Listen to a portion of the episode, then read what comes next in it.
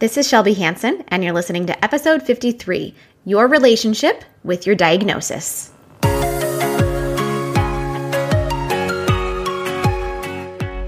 Welcome to the Creating Your Beautiful Life podcast. I'm your host, Shelby Hansen.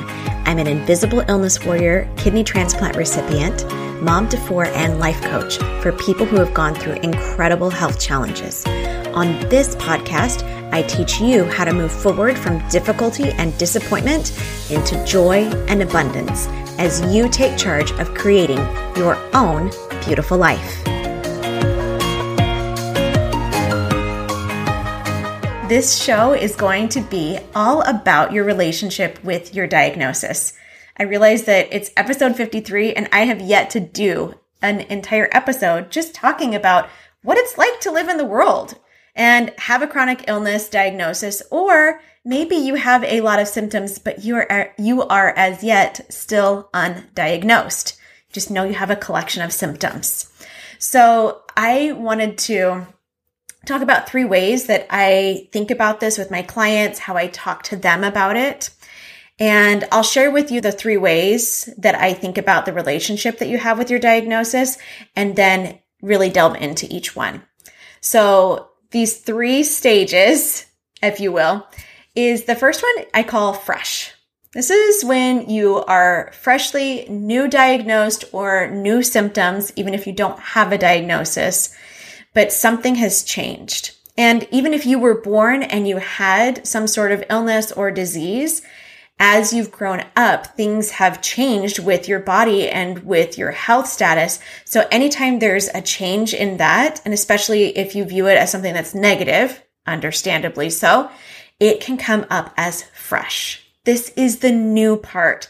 And part of it, it's, it's funny because a lot of people, when they get a diagnosis, there's actually this sense of relief because now there's a name to what's been going on internally that people can't see.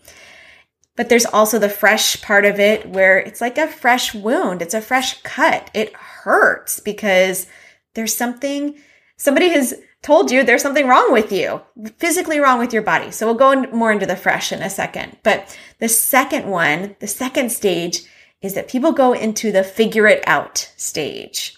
And that's when you're like, oh, now I have this diagnosis or I have these symptoms. Now I got to go to work to figure out what to do. What does this mean? And how am I going to live with this?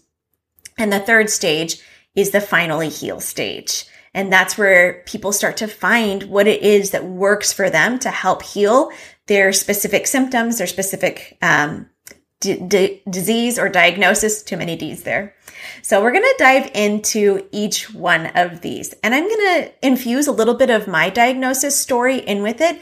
And hopefully you can relate and think about what your diagnosis story is, where you are in this set of stages, and really how you can shift the relationship that you have with your diagnosis simply by using your mind. Okay. So this fresh stage, like I said, this is one where you newly have the diagnosis or you newly have the symptoms. So personally for me, I had been going to doctors for a while. Like as soon as I hit, um, adulthood, I noticed that I had some stomach issues and I was trying to get tested to see what was going wrong. Why wasn't my digestion working very well? And I went to doctor after doctor and they did all the tests and they ran them and everything came back normal.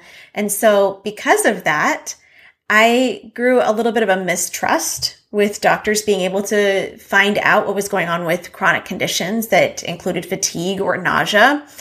And so fast forward further into adulthood, uh, when I was 30 years old, we moved to Florida and I all of a sudden was sleeping 12 hours a night, falling asleep at seven o'clock at night, waking up at seven in the morning, and still taking a nap with my toddler for two or three hours in the afternoon. And I was intensely nauseous. Like the sound of food just was terrible to me. And I couldn't figure out why. And because I'd gone to doctors with nondescript symptoms before and had all of these normal tests, I didn't want to go to a doctor because I didn't really trust that they would be able to help me figure out what was going on.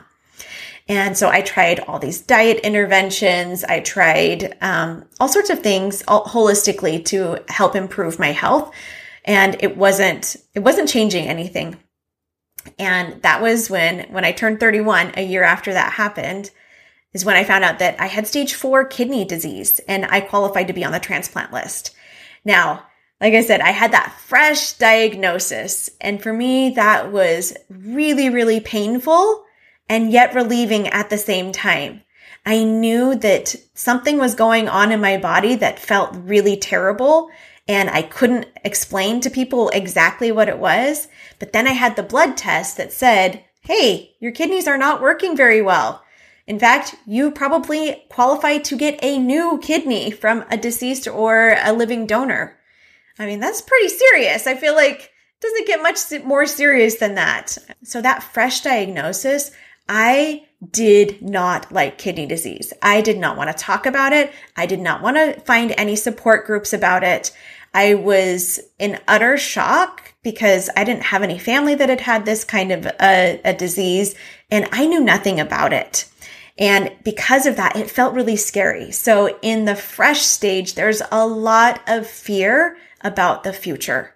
And so I want you to think about for you, what was your fresh stage? When did you get diagnosed? How did you get diagnosed? There's so many layers about how people, how doctors have treated you, how they've handled your case, your situation, and how you've um, also reacted to any of the interventions that you've done from that fresh diagnosis. I know for me, it really helped with the healing of that fresh diagnosis, especially to be able to be coached on it and to understand emotionally what was happening internally for me. For me, and a lot of people in that fresh part, there's a lot of shame, a lot of guilt, a lot of feeling like I've done something wrong and there's something wrong with my body. Now, thinking that there's something wrong with my body creates so much shame. And that is one of those hiding emotions. And that's why I didn't really want to talk to a lot of people about it. Now, there are pieces of your fresh diagnosis that maybe you still need to go through and you want to heal some of that story and to clean up some of that dirty pain is one of the ways that they talk about it and how I was taught in my life coach school. There's the clean pain of a situation, which is the sadness and the grief of things turning out different than how I thought they would. And then there's the dirty pain of me blaming myself for not getting help sooner or not being able to figure out what was wrong or for doing something. And that kind of leads right into the figure out stage. Now, the figure out stage is when you've got the diagnosis or you've got the symptoms and you're like, okay, this is my life now. I got to figure this out. Now, this stage is also really characterized by a lot of fear because underneath it all, for a lot of my clients and for me especially, I believed if I could just figure this out, if I could find out what caused my kidney disease, maybe I could reverse it. Maybe I could make this whole nightmare just go away. So I went to work. I don't know if you're like me. I love to research. Um, I got a master's degree in speech language pathology and communication disorders.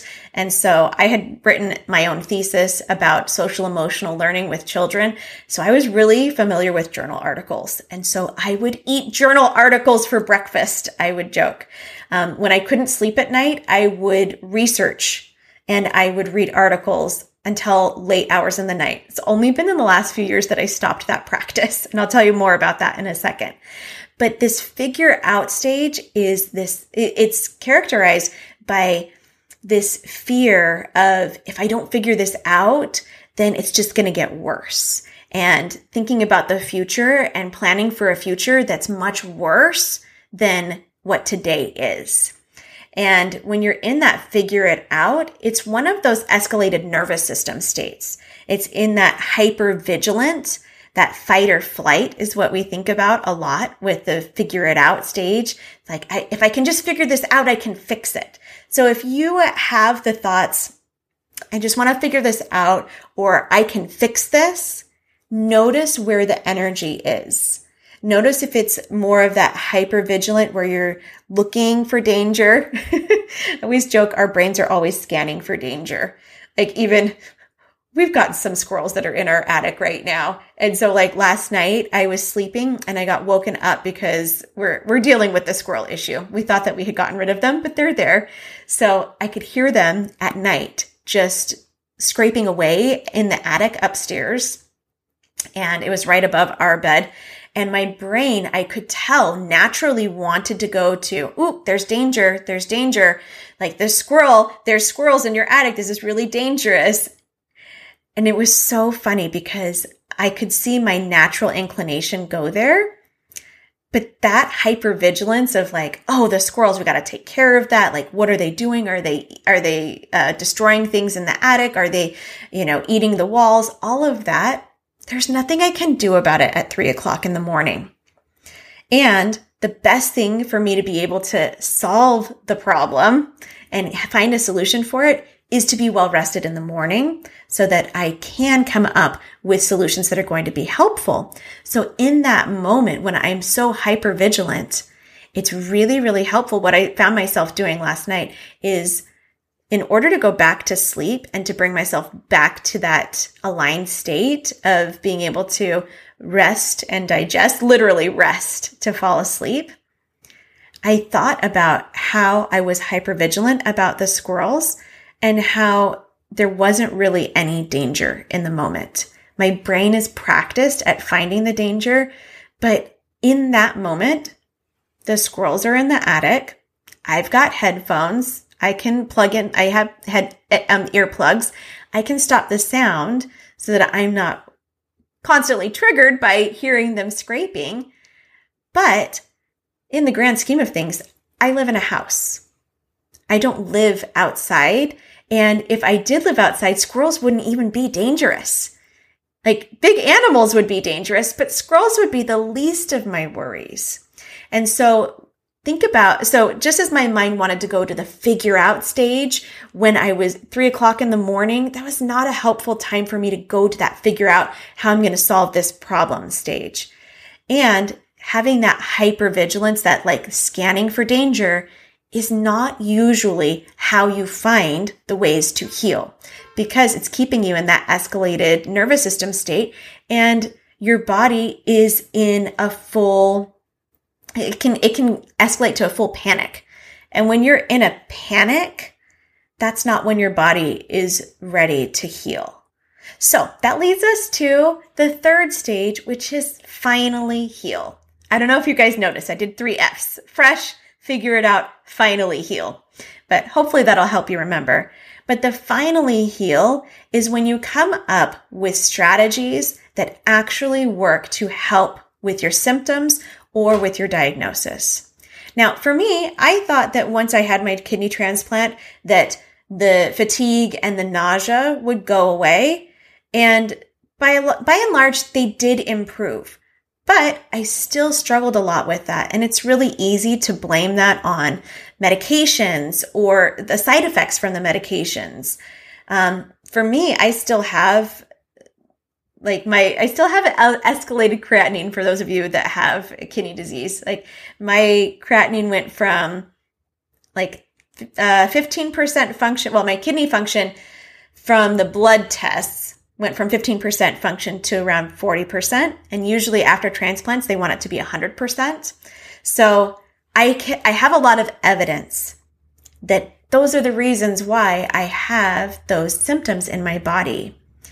But through a lot of somatic tracking and also inner child work, I really love doing inner child things, and thought work and emotional processing, so many of those symptoms have been alleviated. Specifically the nausea, especially when waking up in the morning is when I would have a lot of nausea, but doing a lot of somatic tracking and being able to understand that the sensations in my body are neutral and what I'm believing about it, if I'm in that hyper vigilant, trying to figure it out stage, that's when my brain sends the danger signals to the sensations that I'm having and it creates the symptoms.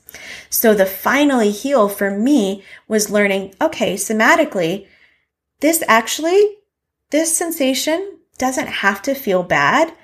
Maybe it actually even feels good. So for me, for nausea, especially when I think about where it is specifically in my body, I feel it underneath where my heart space is, like towards the top of my abdomen. And where I would feel that was also where I feel grounded and sufficiency too. When I would experience those emotions, I would have sensations in the same place. And so learning that has helped me to unlearn some of those symptoms that my body has used to help me. My body's always trying to protect me. We talk about trauma responses, but sometimes I like to think about it more as a protective response my body was protecting me from overexerting myself because that was my natural tendency. And for many people with chronic illnesses and chronic diseases, our natural tendency is perfectionism, people pleasing, and over exerting yourself. And so my body thought, Hey, if I send her some symptoms, then maybe she'll listen and she'll slow down now I have this relationship with the diagnosis and my body that I take care of me first. And then I have that level of safety, which is the finally heal. Bringing your body to a level of safety and understand your sensations and your emotions.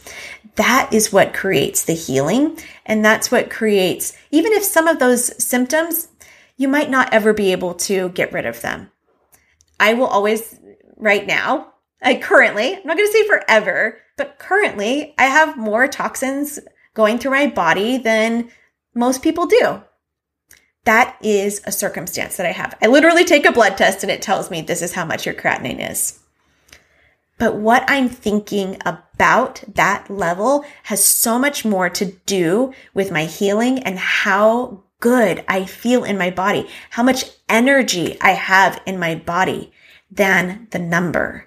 And that's why coaching is so important because it helps you to be able to rewrite a new story, a healing story that's going to help you in your journey, wherever you're at. Even if you can't get rid of your symptoms forever, thinking and being able to bring yourself back to a level of safety and to calm will help to calm down those sensations. All right. I hope you enjoyed today's show and podcast, and I will see you next week. Bye bye. If you're interested in signing up for your free 30 minute double your energy this week call, I'm only opening up three slots each week, starting the week of October 23rd. Grab yours before they're gone. Thank you so much for listening to the podcast. If you're looking for a life coach to work with, what are you waiting for? Let's get coaching together today. I hope you have a wonderful week as you take your power back on creating beauty wherever you go.